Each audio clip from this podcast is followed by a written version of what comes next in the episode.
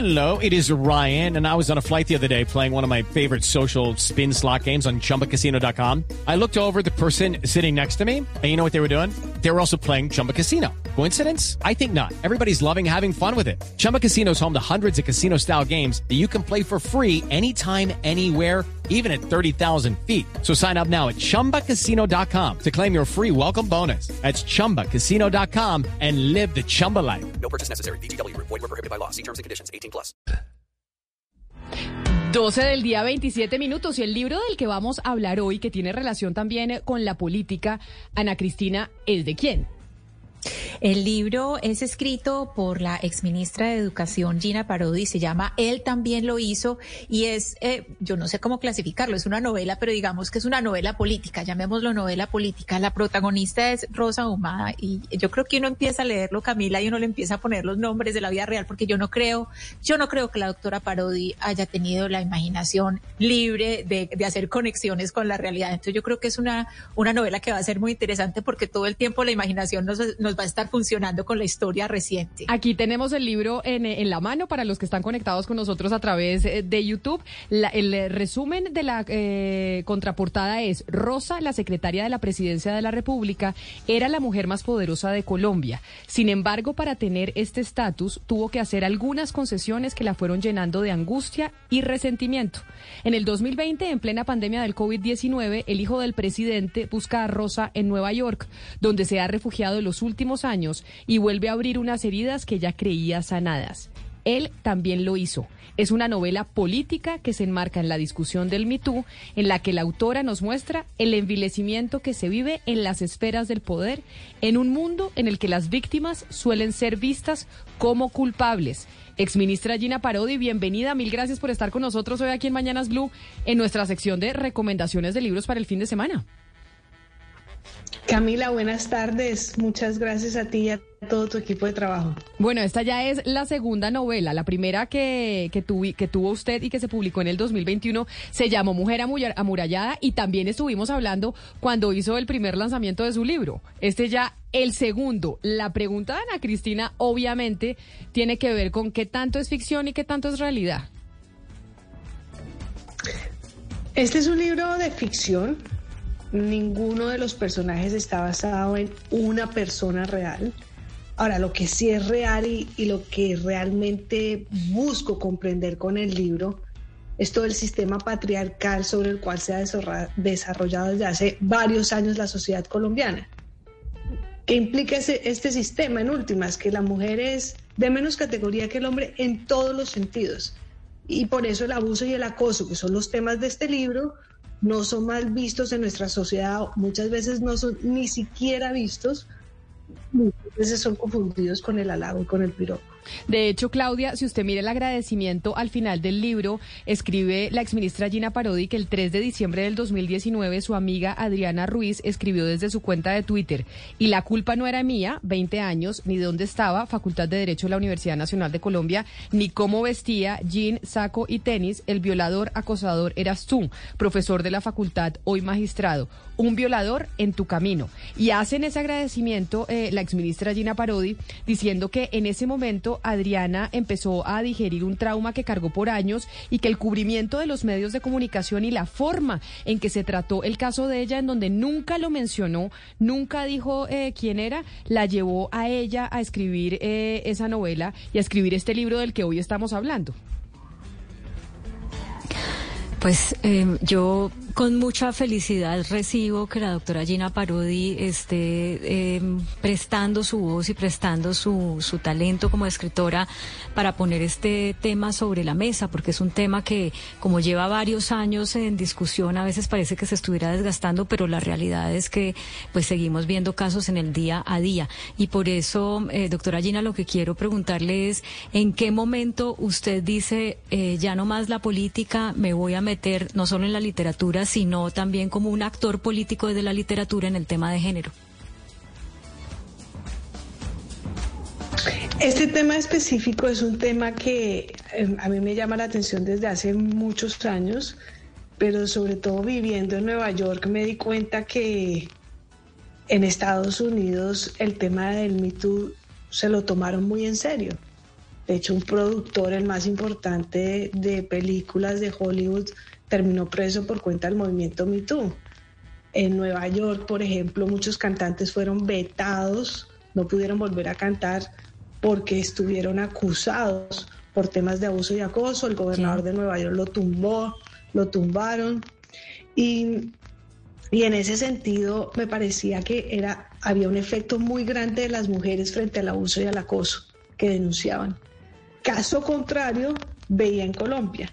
Y es que en Colombia muchas mujeres tenían la valentía de denunciar y, no pasaba nada o incluso eran vistas como responsables o como culpables. En empresas, el caso de, o, o el caso de mi amiga Adriana Ruiz, en donde cuando ella denuncia a través de un Twitter, realmente lo que ocurrió fue que comenzaron a buscar quién era Adriana Ruiz y no quién era la persona que ella denunciaba exministra y ahora eh, pues escritora Gina Parodi. Estábamos hablando y dábamos una noticia de cómo Holman Morris tomaba la decisión nuevamente de lanzarse a la alcaldía de Bogotá por el partido del, em, del alcalde de Medellín, Daniel Quintero, Independientes. Le preguntaba ahorita a Claudia que usted en qué momento tomó la decisión eh, de salirse de la política y de empezar a pues a trabajar estos temas de género desde otro eh, escenario. Sin embargo, pues usted en algún momento aspiró a la alcaldía de Bogotá, o sea, en algún momento quiso ser la alcaldesa de, la capital. Y en estos momentos aquí se está lanzando todo el mundo. Tenemos un jurgo de candidatos. Se ha especulado que este regreso suyo con el libro y esta aparición nuevamente en público puede eh, significar que usted tenga interés nuevamente de venir a hacer política en Colombia y de quererse lanzar a la alcaldía. ¿Eso es así o usted ya le cerró la puerta y botó las llaves al mar de volver a hacer política en nuestro país? es un capítulo completamente cerrado en mi vida, un capítulo hermoso, con grandes consecuencias positivas creo que para el país muy enriquecedor también personalmente, pero que yo cerré hace varios años y sí, esas llaves están eh, probablemente en, otro lado de la galaxia, ni siquiera en el fondo del mar. Que sí. Eh, exministra, yo le quisiera preguntar a usted que tanto eh, pues vivió en Nueva York y está en este momento escribiendo sobre estos temas de género. Acaba de mencionar que usted se dio cuenta que en Nueva York cuando las mujeres hacían esas eh, denuncias pues habían consecuencias y en Colombia pues no tanto. Empezaban a buscar más bien quién era la persona que denunciaba y no quién había eh, cometido la, la, el acoso. ¿Por qué cree que es distinto en un país como Colombia versus un país como Estados Unidos? Muchas veces por esa pregunta, porque es realmente lo, que quería contestarme yo cuando escribía ese libro. Creo que la, el sistema de Estados Unidos también es un sistema machista y patriarcal, pero que los cambios se han sentido más, es decir, ha habido más impacto. Nuestro sistema es blindado todavía, blindado en el sentido de que sigue siendo absolutamente machista y patriarcal. La jerarquía de un hombre la podemos ver en un colegio, hoy las niñas están empezando a denunciar esos abusos y los acosos en colegios, en la empresa privada la podemos ver en una universidad, como es el caso de mi amiga con un profesor que la acosaba en la Universidad Nacional, la vemos en la esfera privada, la vemos en la esfera de la política, y yo, y yo creo que realmente obedece a la, a la estructura patriarcal en la que vivimos. No solo es en, temas como el abuso y el acoso, que es un tema extremo probablemente el más triste, pero si, si pensamos en, en, el tema urbano, vemos que los andenes en, en, Colombia, en el mundo en general, están hechos para los hombres con sus zapatos planos, que un transmilenio, por ejemplo, no se hace para que una mujer embarazada lleve, además de su barriga con su hijo, lleve otro hijo alzado y una bolsa de compras, que es lo, mujer, lo normal que una mujer lleva en un transmilenio. Así que vemos cómo todo está hecho y tejido para que los hombres puedan vivir bien y cómodamente y no para que las mujeres puedan vivir bien y cómodamente. Este libro, Claudia, de la exministra Gina Parodi, que bueno, ya nos aclara y nos dice, yo no voy a estar en política, yo voté esas llaves y no voy a volver, porque cuando se conoció que eh, llegaba este libro de Él también lo hizo, se dijo, bueno, ¿será que eh, la exministra quiere lanzarse a la alcaldía de Bogotá, en donde, bueno, hay un espacio importante para mujeres, porque no vemos eh, candidatos y candidatos y candidatos hombres Claudia, y creo que solo Lucía Bastidas es la única mujer que vemos en el palmarés de los de quienes quieren llegar al, Palacio Lévano. ¿Ah, sí, yo quiero, quiero decirle a la exministra Gina Parodi que quizá uno entiende porque a ella le tocó muy duro cuando fue ministra de Educación, todo el palo que le dieron, la forma como la la forma como la maltrataron cuando eh, sacó las famosas cartillas eh, de educación sexual. Entonces, eh, seguramente por eso y por eh, proceso de investigación que vino después, pues ella ha quedado decepcionada de la política, pero precisamente una persona que tenga esa conciencia de género que ella tiene ahora con estas investigaciones que ha hecho, pues es el tipo de personas que se necesitan haciendo o política. Sea, o sea, usted le está diciendo que se lance nuevamente, Claudia, me están corrigiendo aquí algunos oyentes y me dicen que María Fernanda Rojas, concejal, también está con intención de lanzarse y también es candidata a la de Bogotá, que es Lucía Bastidas y María Fernanda Rojas. Pero usted entonces le está diciendo eh, a la exministra que se lance, Claudia. Bueno, pues sería muy interesante tenerla eh, como candidata. Ella ya lo intentó en algún momento, tenía esa energía con la que la conocimos y yo creo que con la madurez que dan eh, los años y la experiencia, pues sería una, una posibilidad interesante. Además, porque eh, este gobierno actual de Claudia López ha dejado, digamos, un camino importante recorrido con las manzanas del cuidado y con otras iniciativas para hacer una ciudad que sea como más consciente, por lo menos, de las, de las inequidades de género y ella con esto que nos está contando, pues podría darle una continuidad importante. Pero pues yo creo que es muy es, muy importante lo que está diciendo Claudia esa puerta que deja abierta Claudia López y que por ahí podría eh, seguir otra mujer, eh, otra alcaldesa. Yo eh, pues de este libro me parece algo muy interesante y es que trata el tema del Me ella pues aborda el tema del Me pero digamos, ella eh, está eh, tratando pues en la historia eh, obviamente, pues por lo que nos está diciendo, está buscando como esas, esas raíces culturales, pero por ser político también hay unas raíces institucionales. Y fíjense que, por ejemplo, en la, en la sección de nosotros de No es normal ese acoso sexual, hemos ido, estado mirando no solamente lo que piensa la gente en la calle, sino también las barreras institucionales.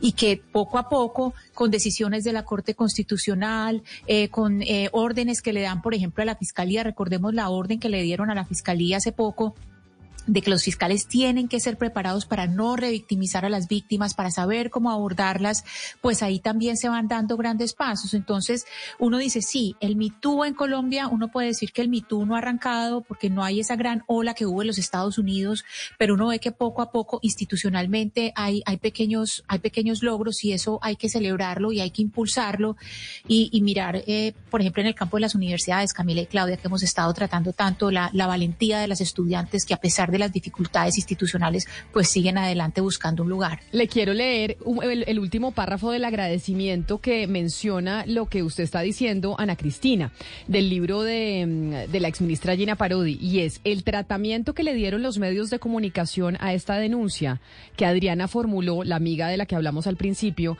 en redes me recordó el primitivismo propio de las sociedades patriarcales. No importaron la violencia, ni el abuso, ni el delito que por enésima vez cometía ese profesor galardonado con la más alta categoría profesional en Colombia, ser magistrado.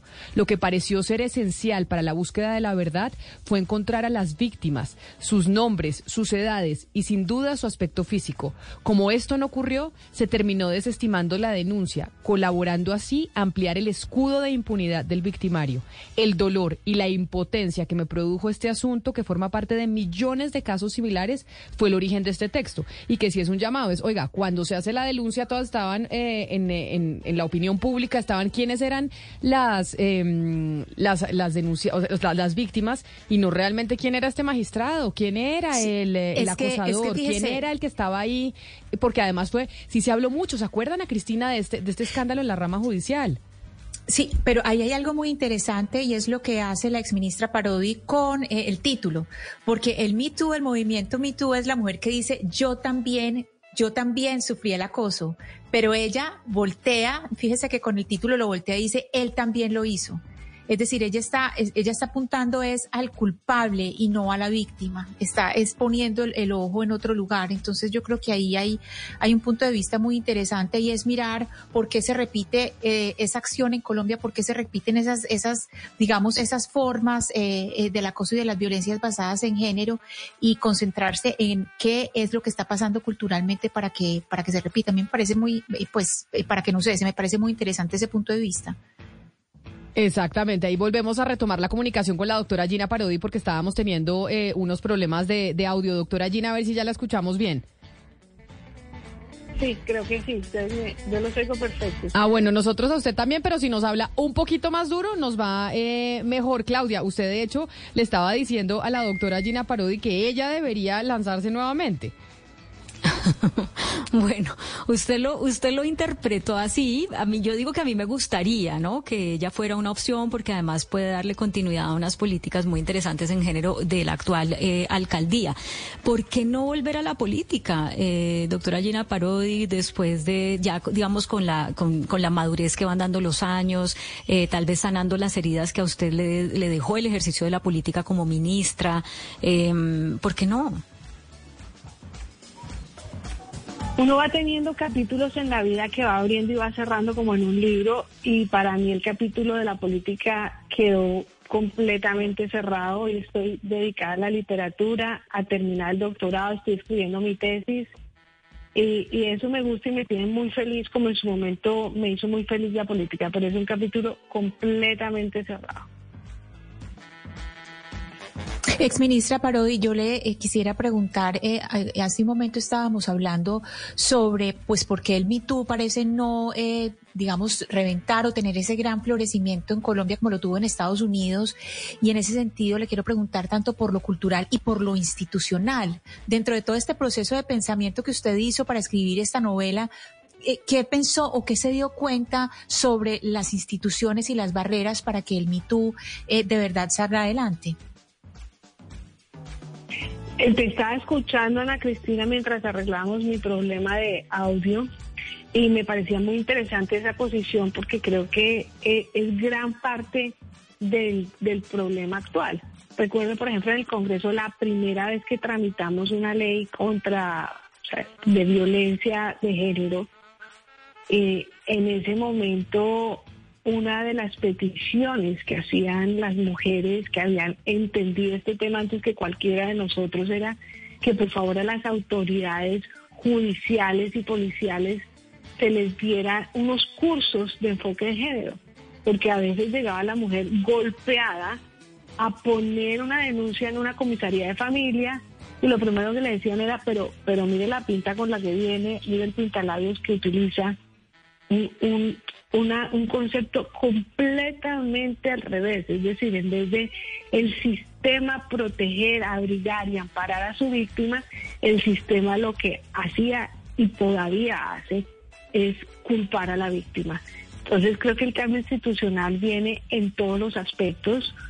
Acabamos de ver una sentencia de la Corte Suprema de Justicia para mí histórica, en donde tumba dos sentencias de dos jueces de menor rango en donde está, ellos dicen, no, pero en realidad este hombre era un abusador y un acosador en Santander, realmente él estaba haciendo era halago y piropo.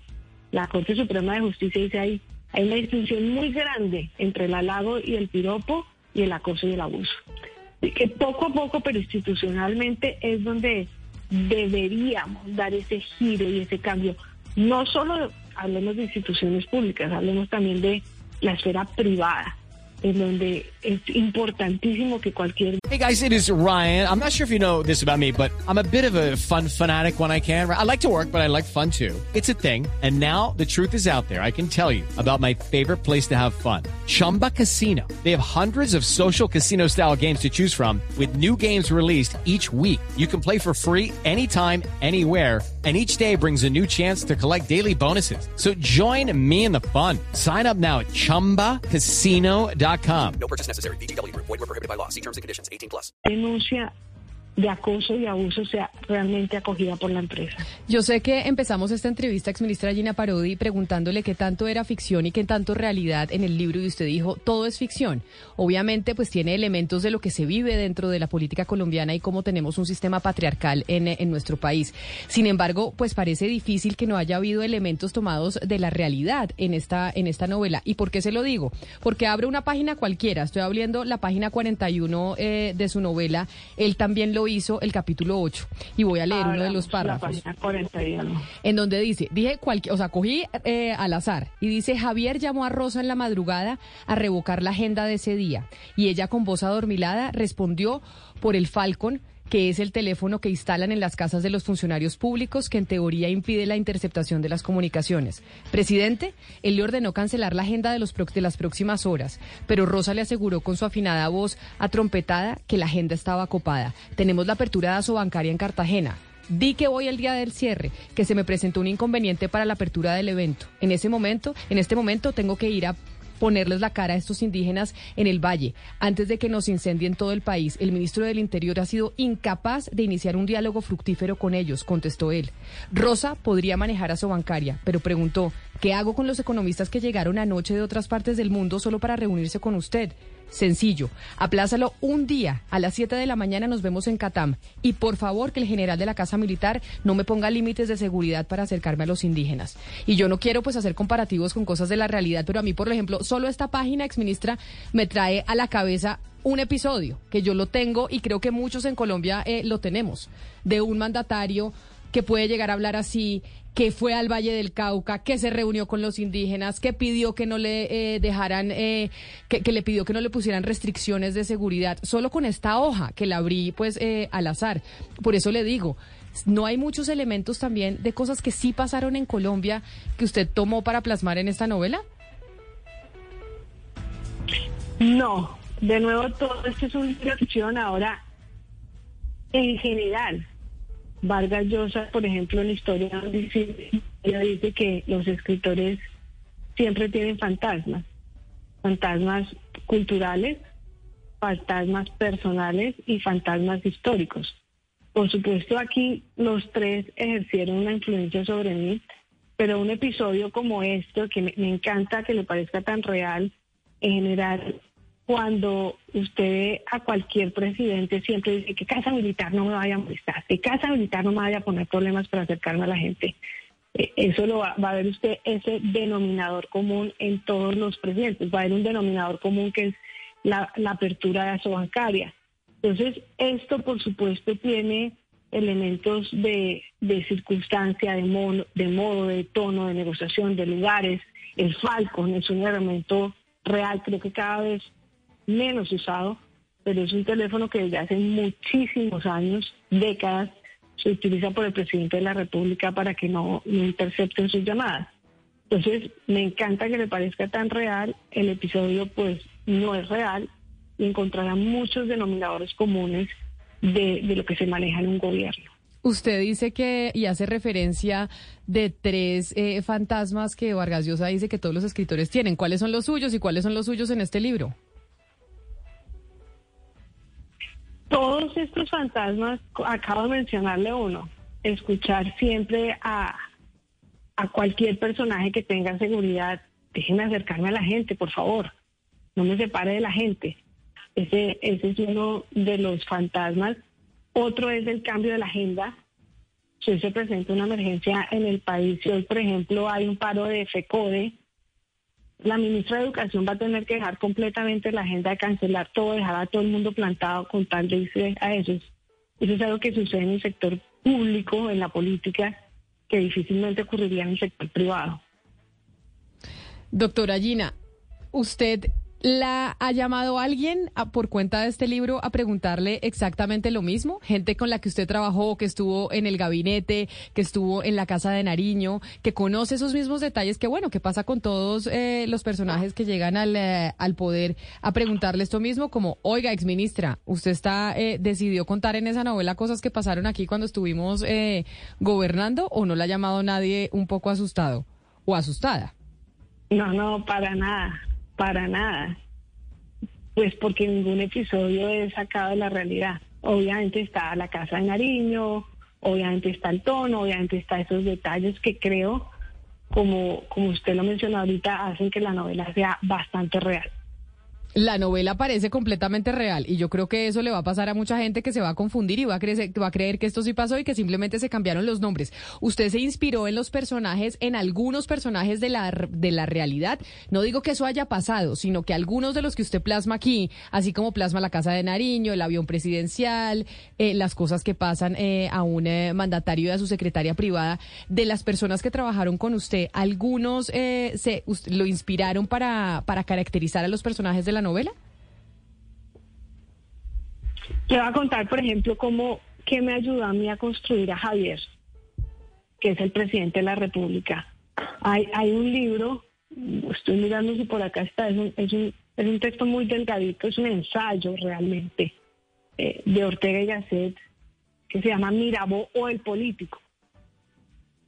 Y lo que hace Ortega y Gasset en este ensayo es básicamente alabar a Mirabeau como político y decir, afirmar que puede haber una distinción entre el hombre político y el hombre privado, entre el ser público y el ser privado, y que realmente lo que le exigen a un hombre privado, que para él es un pusilánime, o a un hombre que no es Mirabeau, que no es César, que es honestidad, veracidad, eh, control en su apetito sexual, por ejemplo, es algo que no se le debería exigir a Mirabeau.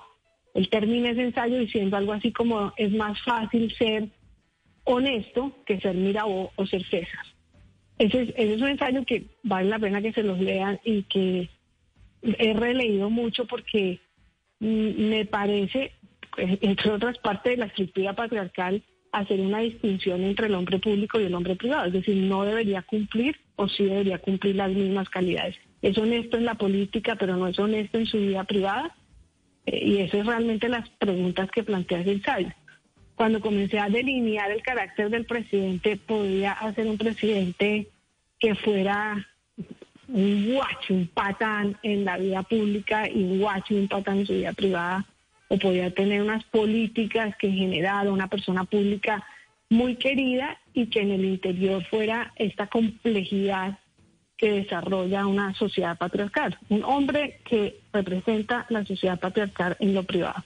Y escogí lo segundo precisamente para poder analizar a través de la ficción este ensayo de Ortega y Gasset sobre Mirabeau. Exministra Parodi, usted nos está contando pues algo que es muy eh, del proceso de escritura, que es leer para alimentar lo que uno va a escribir, pero hay otra parte del proceso de escritura que es cuando uno ya escribe y le pasa el texto a un segundo lector. Y yo le quiero preguntar por ese segundo lector, pero no por su editor, sino por ese segundo lector o lectora que uno siempre le confía y le dice, bueno, dime, eh, ¿qué le ves acá? Cuéntenos un poco de esa conversación. ¿Quién es su segundo lector o lectora? Y si hubo observaciones sobre los personajes o algo de, uy, aquí sí es muy evidente que de pronto puede ser tal persona. ¿Cómo fue esa conversación? Eso es cierto, eso es cierto. Eh, tuve que hacer muchos... El, el texto tiene dos voces. La voz de Rosa y la voz de un narrador omnisciente la voz de Rosa en los capítulos impares y la voz del narrador omnisciente. Creo que ese primer em, lector, como llamas tú, que lo voy a dejar en el anonimato, una de las cosas que me ayudó más a hacer fue poder pulir la voz del narrador, porque el narrador, que es el que finalmente cuenta la, tragedia de toda esta trama, para mí era como, como, como yo lo tenía en mi cabeza, era como esa persona borracha que invita a alguien y le quiere contar algo y habla y habla y habla y no llega al punto. Entonces el narrador todo el tiempo está haciendo eso.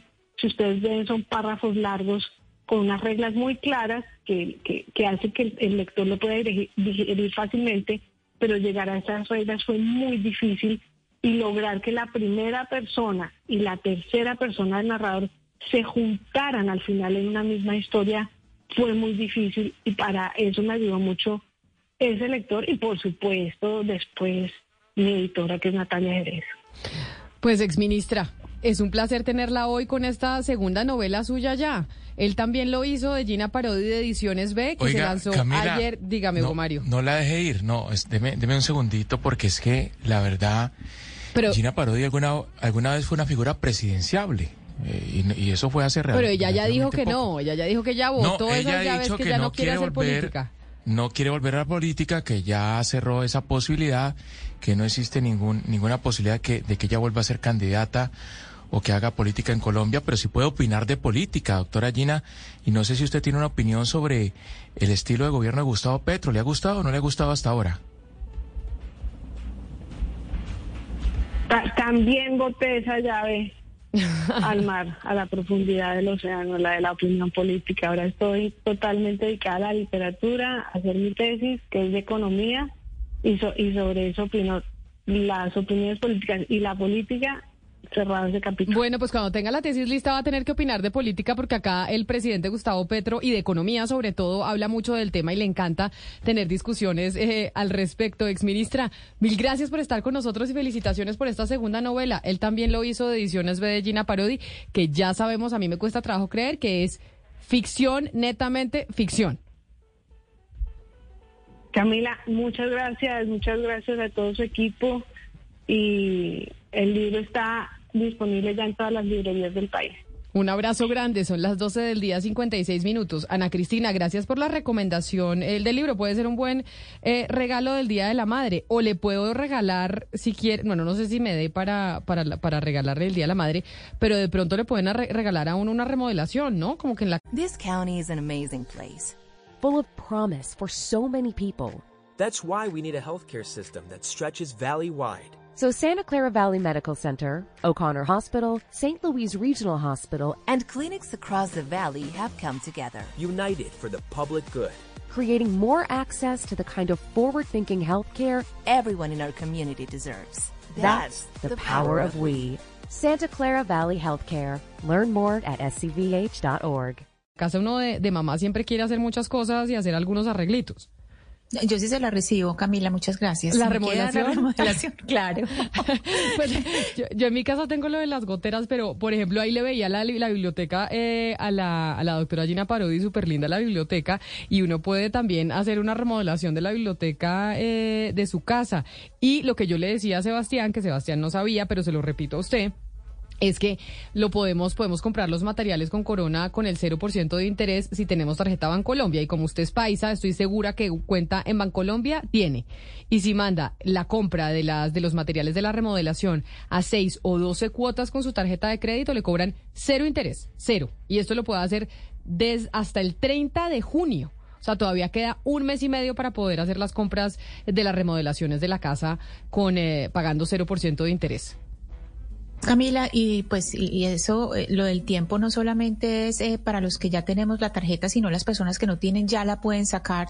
Y, y claro es que cuando uno eh, está en una casa o está en un apartamento, cuando uno está en su casa, pues nunca termina de estar terminada del todo. Uno siempre le quiere hacer eh, cositas nuevas. Entonces, que sea este un motivo. Pues sí, que sea un motivo además para el Día de la Madre. Gran regalo, feliz Día de la Madre de una vez, porque no vamos a estar el fin de semana juntas.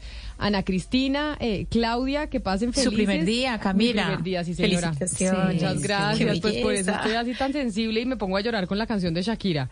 Que, que increíblemente eh, a Gonzalo no le tocó ni media fibra del, del corazón. Un feliz día a todas las mamás que nos escuchan, que nos ven, que se conectan eh, con nosotros, que tengan un día eh, espectacular. Y nosotros nos volvemos a ver el lunes aquí en eh, Mañanas Blue. Quédense ustedes después de la pausa con toda la información y las noticias en Meridiano.